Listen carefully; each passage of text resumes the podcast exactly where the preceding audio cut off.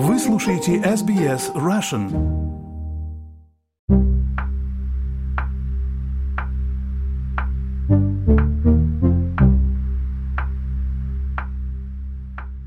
Здравствуйте!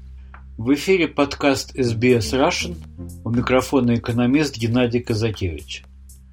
В этом подкасте я рассказываю о самых важных и интересных событиях в сфере экономики. Я проверил. Из более чем 80 моих сегментов для радио СБС не менее восьми посвящено различным проблемам жилья в Австралии.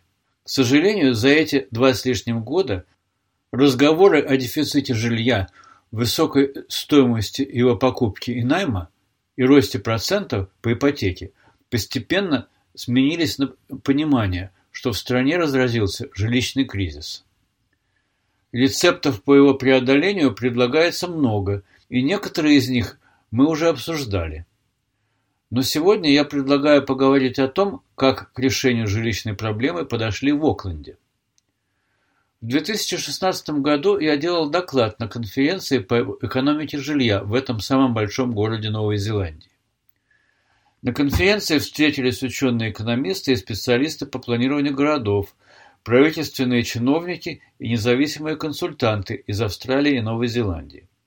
Конференция проводилась в то самое время, когда жилищный сектор Окленда и вместе с ним его население страдали от невероятного до того времени роста цен на жилье. Это то, о чем говорили новозеландские коллеги и в своих докладах, и в кулуарах конференции. И уже тогда мы услышали от них о звучавшем для некоторых противоречивом, но на практике оказавшемся простым, быстрым и эффективным решением, в результате которого цены на жилье стабилизировались.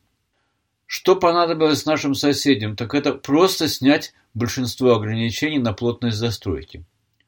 В центре Окленда были разрешены довольно высокие здания, а в остальной части мегаполиса – стало действовать правило 3 на 3. Дело в том, что огромная часть жилого фонда в городе состояла и отчасти состоит теперь из отдельно стоящих деревянных домов на одну семью. Много старых домов. Они ветшают и требуют перестройки. До 2016 года по действующим правилам на месте старого дома на одну семью, как правило, можно было построить новый дом тоже на одну семью, что, разумеется, не увеличивало э, общего количества единиц жилья. Теперь на этом месте было разрешено построить три квартиры. Это гораздо выгоднее и владельцам земли, и строительным компаниям. Более того, новое жилье возникает в районах с развитой инфраструктурой. В них есть магазины, школы, медицина, спортивные залы – и, что особенно важно, общественный транспорт. В результате всего за пять лет было построено 21 808 дополнительных единиц жилья, или 4% от общего количества единиц жилья в Окленде. По оценкам специалистов, если бы этого не произошло, то цена аренды в городе сегодня была бы еще на 12-25% выше. Что касается цен на покупку жилья, то к настоящему времени их рост остановился. Кроме того, рынок стал более устойчивым по отношению к изменениям судного процента.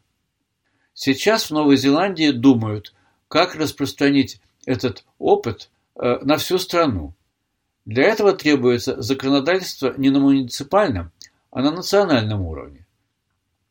Тогда, по оценкам специалистов, за следующие пять лет рыночные силы могут создать 105 тысяч единиц нового жилья. Для Новой Зеландии это очень большое количество. Но пока там ожидают действий нового правоцентристского правительства после прошедших в субботу парламентских выборов. Между тем, новозеландский опыт можно было бы и нужно использовать в Австралии. Многие специалисты в нашей стране всегда знали, что увеличение плотности застройки – одна из возможностей роста предложения нового жилья. Но в Австралии разрешение на конкретное строительство дает не федеральное или штатное правительство, а местные муниципальные советы. А местные советы находятся под давлением движений Save Our Suburbs, которые выступают за сохранение архитектурного характера их районов и нынешней плотности застройки. В результате на месте старых, часто далеко не ветхих домов э, с некоторым архитектурным характером появляются огромные безвкусные строения по-прежнему на одну семью. В этом случае архитектурный облик застройки портится, а строительные ресурсы тратятся без создания новых единиц жилья. Более того, большим строительным организациям выгодно застраивать большие массивы бывшей фермерской земли на дальних окраинах больших городов, где им выделяется земля. А там нет ни работы, ни транспортной инфраструктуры, ни школ, ни здравоохранения.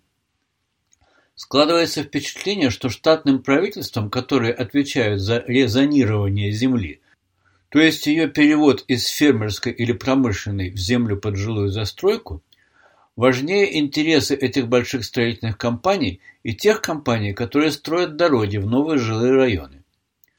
А между тем рост цен на съемное жилье вводит многие семьи в состояние финансового стресса, вызванного дороговизной жилья. Это в том случае, когда они тратят на жилье 30% семейного дохода за вычетом налогов. И даже это происходит только если они в состоянии найти жилье, поскольку в больших городах каждая объявленная квартира собирает очереди желающих. Федеральное правительство объявило амбициозную программу строительства миллиона единиц жилья за следующие пять лет. Казалось бы, для Австралии это астрономическое количество. Не будем сейчас вдаваться в подробности о том, как может быть профинансирована эта программа, какова в ней роль частного и общественного сектора, как будет решена проблема дефицита строительных ресурсов и прежде всего квалифицированной рабочей силы. Но даже если эту программу удастся полностью реализовать, по подсчетам сотрудников Института Граттона, при прочих равных условиях средняя цена аренды может упасть всего на 4%. Но и эта малость возможна только если произойдет то, что не подвластно федеральному правительству. Ведь правительства штатов и территорий должны принять соответствующие законы по ограничению юрисдикции местных советов и изменению правил использования земли. И в частности, они должны разрешить более плотную застройку тех районов больших городов, где сейчас преобладают семейные дома на больших участках.